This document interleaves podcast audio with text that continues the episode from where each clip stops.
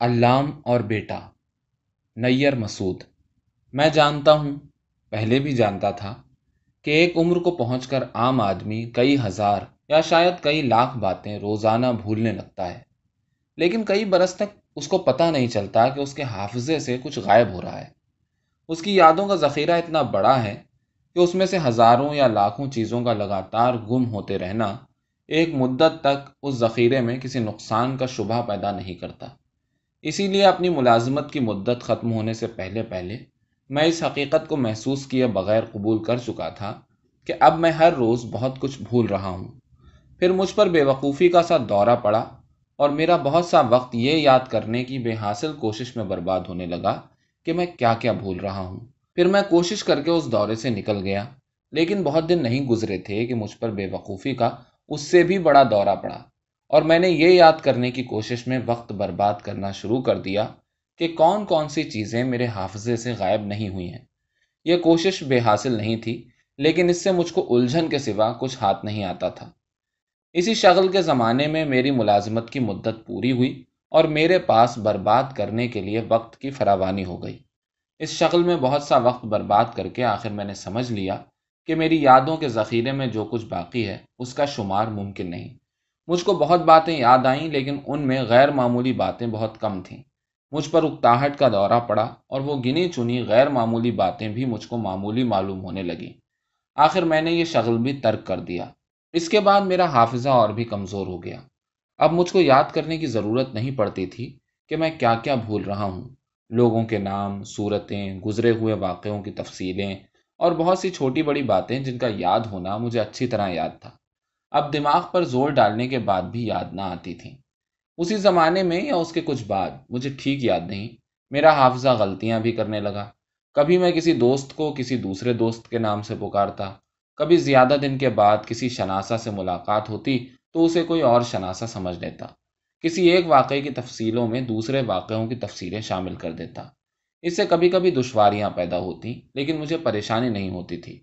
یہ نوبت آنے کا مجھے پہلے ہی سے علم تھا۔ اور میں اس حقیقت کو قبول کرنے پر تیار تھا۔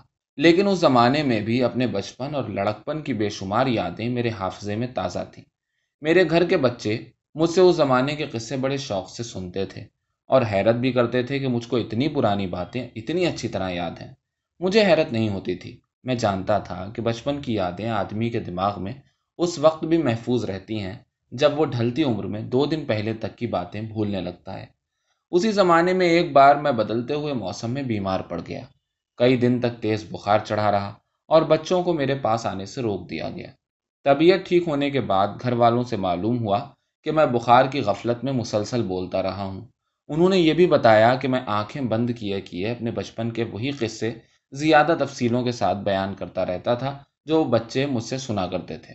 تب مجھ پر انکشاف ہوا کہ اب مجھ کو اپنے بچپن کی بھی کوئی بات یاد نہیں رہ گئی ہے۔ اس حقیقت کو قبول کرنے پر میں تیار نہیں تھا، اس لیے مجھ پر بے وقوفی کا تیسرا دورہ پڑا اور میں نے بچوں سے وہی قصے سننا شروع کر دیے جو وہ مجھ سے سنا کرتے تھے۔ جب اس سے کچھ حاصل نہ ہوا تو میں نے ذہن پر زور دے دے کر اپنے بچپن کو یاد کرنے کی کوششیں کی۔ اس سے بھی کچھ حاصل نہیں ہوا تو میں نے ایک اور تدبیر سوچی۔ بیماری سے پہلے کبھی کبھی میرے ذہن میں اچانک کوئی منظر سا چمکتا اور مجھ کو یہ سمجھنے میں دیر نہ لگتی کہ یہ میرے بچپن کی کس یاد کا منظر ہے۔ اب میں راتوں کو سونے کا وقت آنے سے پہلے ہی آنکھیں بند کر کے لیٹ جاتا اور جہاں تک ہو سکتا اپنے دماغ کو خیالوں سے خالی کر لیتا۔ پھر بند آنکھوں کے اندھیرے میں کچھ دیکھنے کی کوشش کرتا۔ زیادہ تر کوشش بے حاصل رہتی اور اسی میں مجھ کو نیند آ جاتی۔ لیکن کبھی کبھی اس اندھیرے میں کہیں پر بہت دھندلی روشنی کا دھبا سا بن جاتا اور اس میں لمحے بھر کے لیے کوئی بے حرکت تصویر جھلک کر غائب ہو جاتی۔ مجھے یقین تھا کہ ان تصویروں کا تعلق میرے بچپن کی یادوں سے ہے، لیکن اس یقین کے سوا اس شغل سے بھی مجھے کچھ ہاتھ نہ آیا۔ دماغ پر زیادہ سے زیادہ زور دینے کے بعد بھی میری سمجھ میں نہ آتا کہ ان میں کس تصویر کا تعلق کس یاد سے ہے۔ تصویریں بھی عجب مبہم ہوتی تھیں۔ کبھی کسی گھنے درخت کے نیچے کھڑی ہوئی بیل گاڑی اور برساتی پانی میں اس کا عکس، کبھی ہاتھ میں چھوٹا سا نقارہ لیے ہوئے کوئی فقیر کبھی قناتوں سے گھرے ہوئے کسی کچے صحن میں اینٹوں کے چولہوں پر چڑھی ہوئی تانبے کی قلعی دار دیگیں اور آدھے صحن میں پھیلی ہوئی دھوپ، طرح طرح کی مردانی اور زنانی پوشاکیں بہت ہوتی تھیں، لیکن ان کے پہننے والوں کے چہرے نظر نہیں آتے تھے یا ان تک میری نظر پہنچنے سے پہلے ہی تصویر دھندلی پڑ کر غائب ہو جاتی تھی۔ پرانی وضع کی یہ پوشاکیں زیادہ تر اچھی تراش خراش اور شوخ رنگوں کی ہوتی تھیں۔ ان میں گلابی، فیروزی، زرد اور اودے رنگ بہت ہوتے تھے اور کالا رنگ کبھی نہیں ہوتا تھا۔ لیکن ایک رات میں نے دیکھا کہ ایک دھندلی پڑتی ہوئی رنگین پوشاک پر سیاہ کپڑے کا پارچا سا بن کر غائب ہو گیا۔ اس رات میں نے یہ منظر کئی مرتبہ دیکھا۔ اگلی رات وہ پارچا دیر تک دکھائی دیا اور میں نے اسے پہچان لیا۔ یہ بھی ایک طرح کی پوشاک تھی جو کسی بے سلے کپڑے کے بیچ میں ڈیڑھ بالشت کا شگاف پھاڑ کر تیار کر لی جاتی تھی۔ شگاف میں سر ڈال کر کپڑے کے دونوں پلوں کو سینے اور پشت پر لٹکا لیا جاتا تھا۔ دونوں پہلوؤں سے کھلی ہوئی بے آستین کی یہ پوشاک زیادہ تر سفید رنگ کی ہوتی تھی۔ اسے دیکھ کر مردوں کا کفن یاد آتا تھا اور یہ کفنی کہلاتی تھی۔ لیکن اسے زندہ لوگ پہنتے تھے اور یہ بہت کم دیکھنے میں آتی تھی۔ سیاہ کفنی غائب ہوئی اور پھر نظر آئی۔ اس بار اس میں دوسری پوشاکوں کے برخلاف کچھ جنبش بھی تھی، جیسے اس کے پہننے والے کا بدن تھر تھرا رہا ہو۔ پھر وہ دھندلی پڑنے سے پہلے اچانک غائب ہو گئی اور اسی کے ساتھ میرے دماغ میں تھر تھراہٹ ہونے لگی۔ میں دیر تک کفنی کے دوبارہ ظاہر ہونے کا انتظار کرتا رہا، لیکن وہ پھر نظر نہیں آئی۔ کوئی اور پوشاک بھی دکھائی نہیں دی۔ اس رات کے بعد سے تصویروں کا سلسلہ ٹوٹ گیا۔ اب میری بند آنکھوں کے سامنے کوئی خالی دھبا تک نہیں بنتا تھا۔ اس طرح جو تماشا میں نے کئی راتوں کو دیکھا تھا، وہ ختم ہو گیا اور میں نے پھر سے بستر پر صرف اس وقت لیٹنا شروع کر دیا جب نیند سے میری آنکھیں اپنے آپ بند ہونے لگتی تھیں۔ اب میرے پاس گھر پر وقت برباد کرنے کا کوئی طریقہ نہیں رہ گیا تھا، اس لیے میں نے پھر سے گھومنے پھرنے اور دوستوں میں بیٹھ کر ادھر ادھر کی باتیں کرنے کے لیے گھر سے باہر نکلنا شروع کر دیا۔ پہلے یہ میرا قریب قریب روز کا دستور تھا، لیکن حافظے کی غلطیاں بڑھ جانے کے بعد سے میں نے یہ سلسلہ ختم کر دیا تھا۔ اس لیے کہ ان غلطیوں نے کئی بار دوستوں کو مجھ سے آزردہ اور مجھ کو شناساؤں سے شرمندہ کرایا اور کبھی کبھی میری ہنسی بھی اڑوائی تھی۔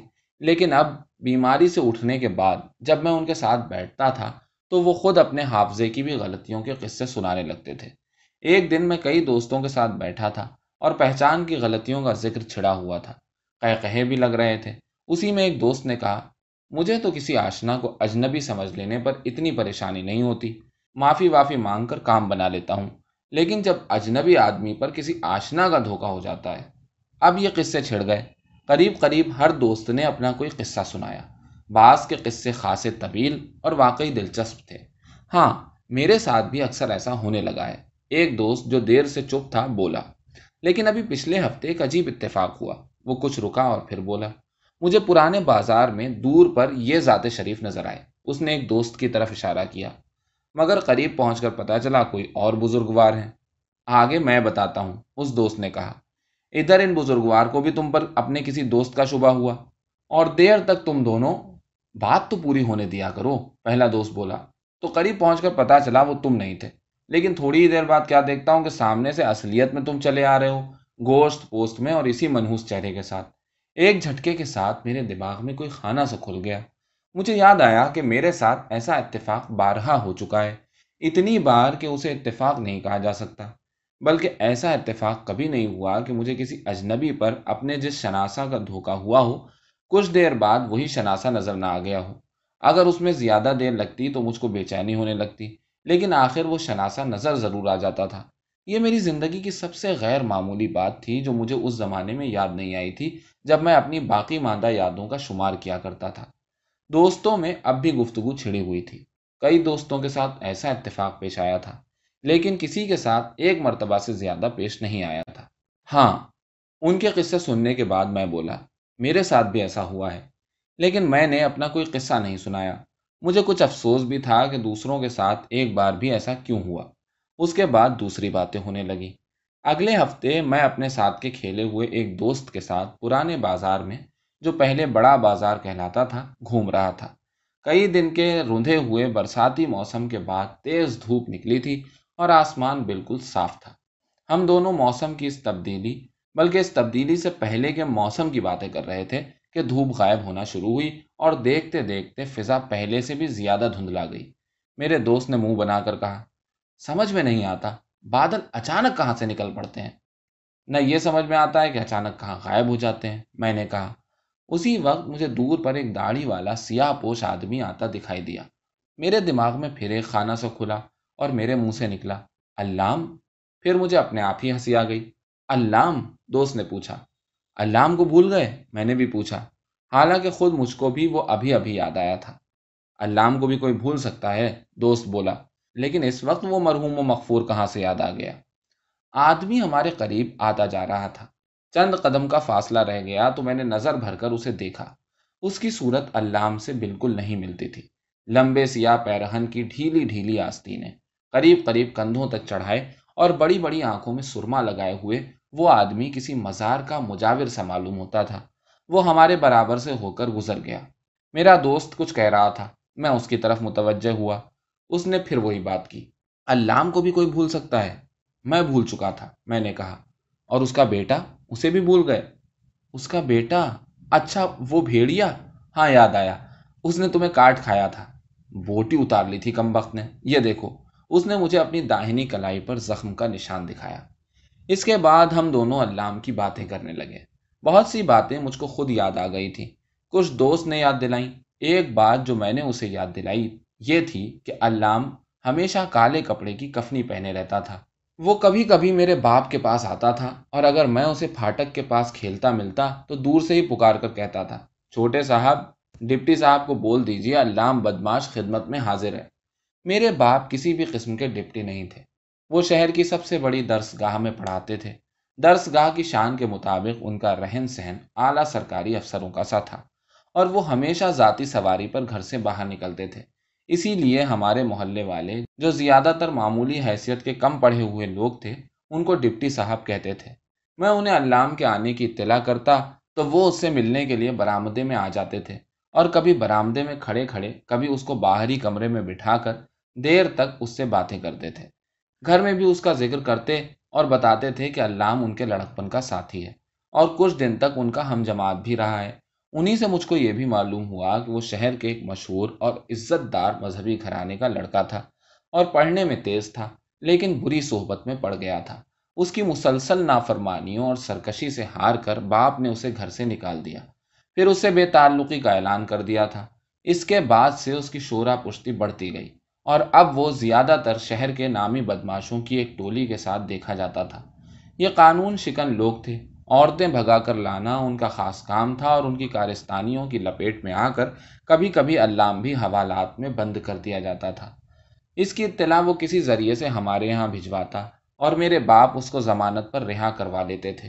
حوالات سے نکل کر وہ سیدھا ہمارے یہاں آتا اور مجھے پھاٹک پر کھیلتا دیکھ کر وہی ایک بات کہتا، چھوٹے صاحب، ڈپٹی صاحب کو بول دیجیے علام بدماش خدمت میں حاضر ہے۔ لیکن وہ دیکھنے میں بدماش نظر نہیں آتا تھا۔ کم سے کم مجھ کو وہ صرف کوئی پرسرار آدمی معلوم ہوتا تھا۔ اس کی کالی کفنی، کالی تہمد اور گھنی گول سیاہ داڑھی اس کے بارے میں کوئی اندازہ نہیں ہونے دیتی تھی اور اس حیت میں وہ کوئی بے ضرر آدمی معلوم ہو سکتا تھا۔ لیکن وہ اپنے ہاتھ میں ایک چھوٹی سی کلہاڑی بھی رکھتا تھا۔ کلہاڑی کے پھل پر سیاہ کپڑے کا غلاف چڑھا رہتا تھا۔ پھل کو کھلا ہوا شاید کسی نے بھی نہیں دیکھا تھا۔ لیکن اتنا سب جانتے تھے یا سمجھتے تھے کہ کلہاڑی وہ جنگل کے جانوروں سے بچاؤ کے لیے اپنے پاس رکھتا ہے۔ اور اسی سے مجھے پتا چلا تھا کہ میرے شہر کے نواح میں جنگل بھی ہیں۔ ان جنگلوں سے پکڑ کر وہ طرح طرح کے جانور بڑے بازار میں لاتا تھا۔ شاید یہی اس کا پیشہ تھا۔ میں اکثر اسے دیکھتا تھا کہ وہ اپنی مقررہ جگہ پر کسی اونگتے ہوئے جانور کے گلے یا کمر میں بندھی ہوئی رسی تھامے کھڑا ہے اور لوگ اس کے پاس بھیڑ لگائے ہوئے ہیں۔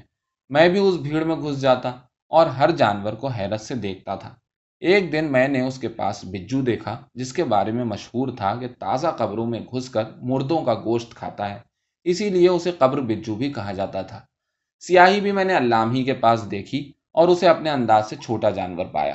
اس وقت تک میں نے سڑک کنارے کے دوا فروشوں کے پاس سیاہی کے صرف کانٹے دیکھے تھے، جو جادو ٹونے میں استعمال کیے جاتے تھے۔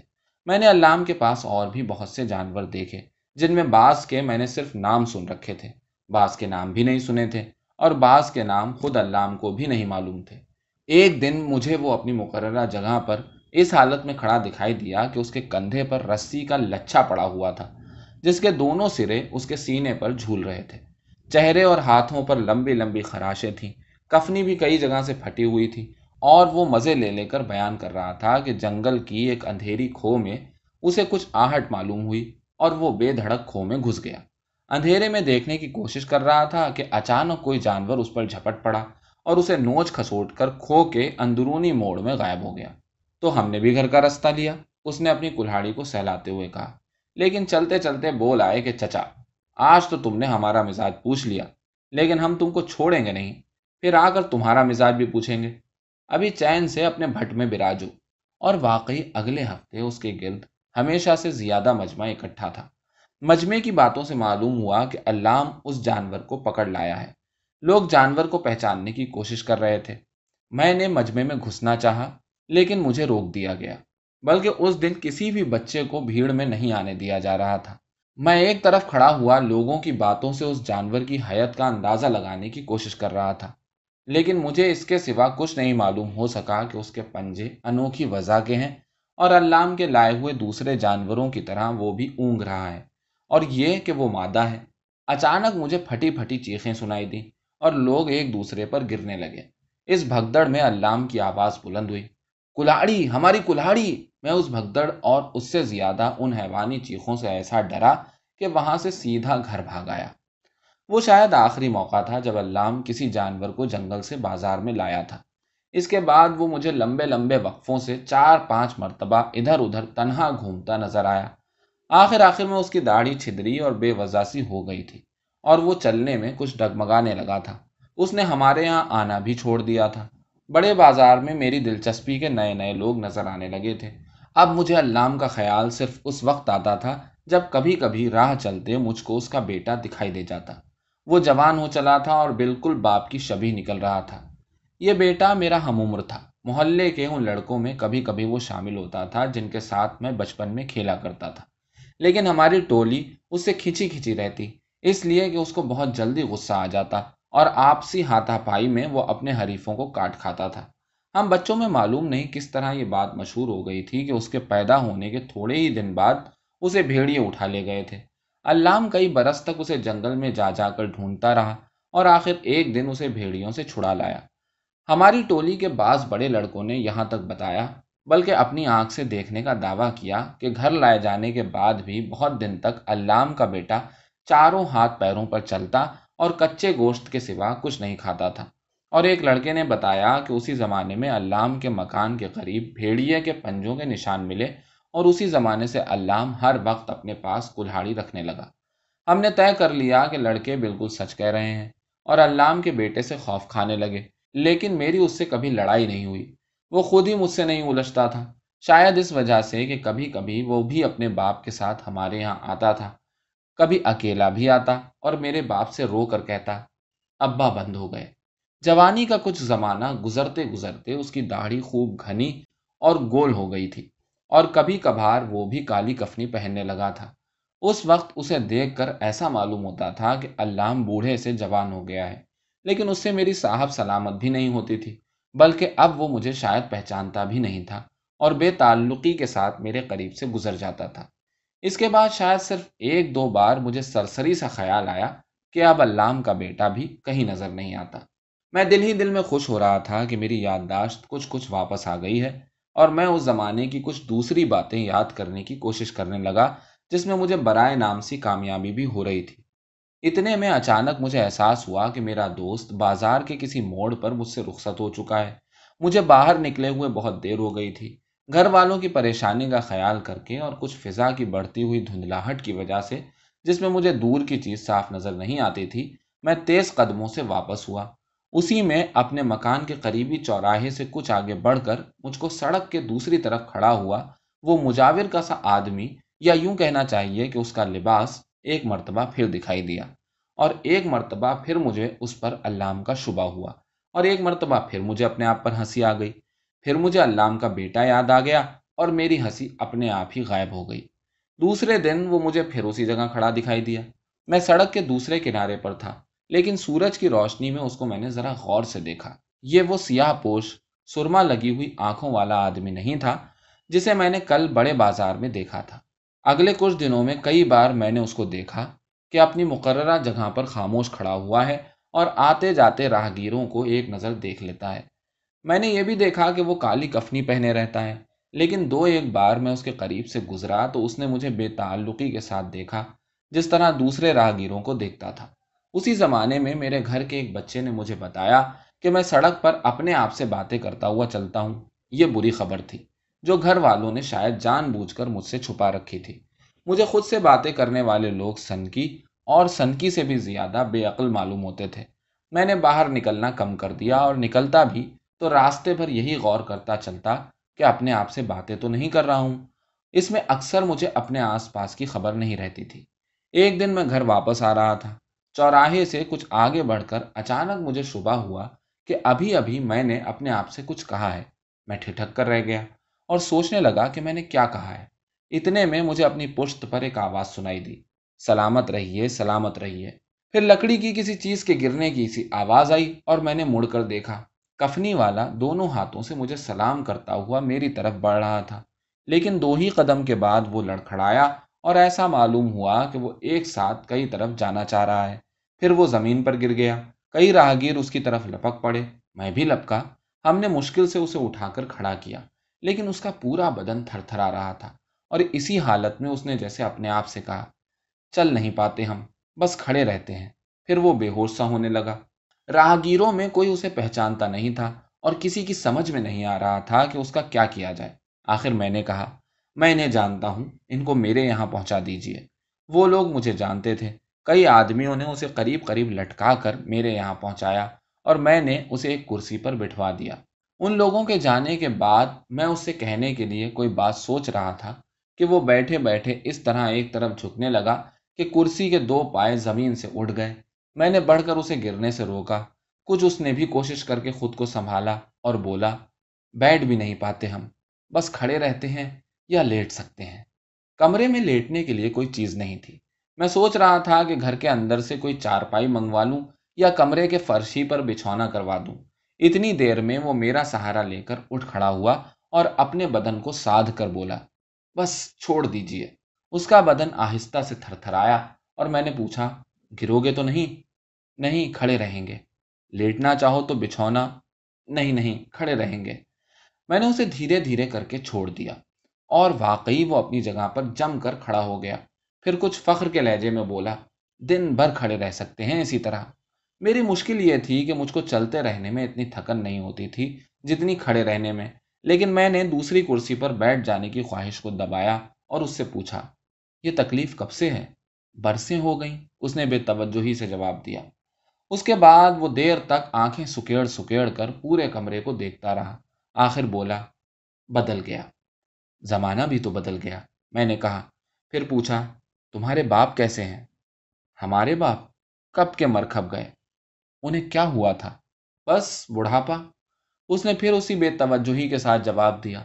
ایک بار پھر پورے کمرے پر نظر دوڑائی اور بولا، زیادہ بدل گیا۔ جب ہم یہاں آتے تھے، پھر اس نے بات بدلی اور بتایا، دکھائی بھی کم دیتا ہے ہم کو۔ کیا یہ آدمی ہر حقیقت کو قبول کر چکا ہے؟ میں نے دل ہی دل میں کہا اور اس سے رشک سا محسوس کیا۔ پھر پوچھا، تم وہاں چوراہے کے پاس کس کے ساتھ آئے تھے؟ ہاں اس نے چوک کر کہا۔ وہ ہمیں لینے آ گئی ہوگی، پریشان ہو رہی ہوگی۔ کسی سے دکھوا لوں؟ اسی وقت برآمدے میں آہٹ ہوئی اور محلے کے ایک لڑکے نے کھلے ہوئے دروازے سے کمرے میں جھانک کر کسی سے کہا یہی ہیں، یہ کیا کھڑے ہیں؟ اس کے پیچھے ایک برقع پوش عورت تھی۔ لڑکا واپس چلا گیا اور وہ جھجکتے جھجکتے کمرے میں داخل ہوئی۔ میرے مہمان کو دیکھتے ہی اس نے ذرا تند لہجے میں کہا، پریشان کر کے رکھ دیا ہم کو۔ اب سے گھر ہی میں رہا کرو۔ تو کیا ہوا؟ وہ اطمینان سے بولا، یہ بھی اپنا ہی گھر ہے۔ پھر اس نے میری طرف اشارہ کیا، ان کے بہت احسان ہیں ہم پر۔ تمہارے قصے میں بند ہوئے تھے جب بھی انہی نے ضمانت لی تھی۔ تب عورت نے مجھ کو سلام کیا۔ برآمدے میں پھر آہٹ ہوئی۔ محلے کا لڑکا کمرے میں داخل ہوا۔ اس کے ہاتھ میں پھل پر غلاف چڑھی ہوئی کلہاڑی تھی۔ یہ وہاں گر گئی تھی۔ اس نے کہا، اور کلہاڑی عورت کے ہاتھ میں دے کر واپس چلا گیا۔ میں دیر تک خاموش کھڑا رہا۔ وہ بھی چپ چاپ بالکل سیدھا کھڑا تھا، لیکن اس کی گردن جھکی ہوئی اور آنکھیں بند تھیں۔ میں نے اسے غور سے دیکھا، پھر مجھے عورت کی آواز سنائی دی۔ جگا دیجیے یہ اسی طرح سو جاتے ہیں، کھڑے کھڑے۔ مجھ کو تعجب نہیں ہوا۔ میرے محلے کا ایک پہاڑی پہرے دار بھی کھڑے کھڑے کچھ دیر کو سو جایا کرتا تھا اور کہتا تھا، اس طرح کی دو تین جھپکیوں میں اس کی رات بھر کی نیند پوری ہو جاتی ہے۔ میں نے عورت کی طرف دیکھا، اسے واپسی کی جلدی معلوم ہو رہی تھی۔ پھر بھی میں نے اس سے پوچھ لیا، ان کا بیٹا آج کل کہاں ہے؟ اسی کا تو پھیر ہے سارا، عورت نے بتایا۔ رات کو گھر میں سویا، سویرے بستر خالی تھا۔ وہ دن اور آج کا دن، اسی کو ڈھونڈنے نکلتے ہیں۔ چل پاتے نہیں، ہم کسی طرح پکڑا کے باہر لے جاتے ہیں۔ کبھی اس سڑک پر، کبھی اس سڑک پر۔ گھنٹوں کھڑے رہتے ہیں۔ جنگل جانے کی بھی ضد کرتے ہیں۔ بتائیے، جنگل اب ان کے لیے کہاں سے لائیں؟ کسی زمانے میں جنگل سے جانور لاتے تھے۔ ایک بار کسی جانور نے وہ ابھی تک اونگ رہا تھا۔ لیکن اب چونکا اور عورت کو جھڑک کر کہا، انہیں کیا بتا رہی ہو؟ کیا یہ جانتے نہیں؟ عورت خاموش ہو گئی۔ میں نے پوچھا، یہ رہتے کہاں ہیں؟ عورت نے بتایا کہ اس کا مکان میرے ہی مکان کے پچھواڑے کی ایک گلی میں ہے اور آدھے سے زیادہ گر چکا ہے۔ مکان تک پہنچنے کا راستہ کئی گلیوں سے ہو کر تھا۔ عورت نے تفصیل سے پتہ بتایا تھا، مگر میں اسے یاد کرنے سے پہلے ہی بھول گیا۔ میرے مکان کی پشت پر تنگ اور نیم تاریخ اور بعض بعض چھتے دار گلیوں کا جال سا بچھا ہوا تھا۔ میں نے ان گلیوں اور چھتوں میں سے بعضوں کے صرف نام ہی سن رکھے تھے۔ بعض کے نام بھی نہیں سنے تھے۔ مجھے اپنے مرحوم باپ کا کہنا یاد آیا کہ ہمارے محلے کی گلیاں آدمی کے دماغ کی طرح پیش دار ہیں اور کوئی اجنبی اس بھول بھلیا میں پھنس کر خود سے باہر نہیں نکل سکتا۔ میں ابھی سے اپنے آپ کو اس بھول بھلیا میں پھنسا ہوا بلکہ اس سے باہر نکلنے کی کوشش میں ناکام رہتا ہوا محسوس کر رہا تھا۔ اتنے میں عورت نے اس سے کہا اچھا آپ چلتے ہو کہ نہیں؟ دیکھتے ہو بیچارے کب سے کھڑے ہوئے ہیں؟ مہربانی مہربانی۔ وہ دونوں ہاتھوں سے مجھے سلام کرتا ہوا بولا اور عورت کا سہارا لے کر کمرے سے نکلنے لگا۔ پھر اچانک رک گیا اور ہاتھ ادھر ادھر بڑھا کر گھبرائے ہوئے لہجے میں بولا، کلہاڑی، ہماری کلہاڑی، یہ ہے ہمارے پاس۔ عورت نے کہا اور کلہاڑی اسے پکڑا دی۔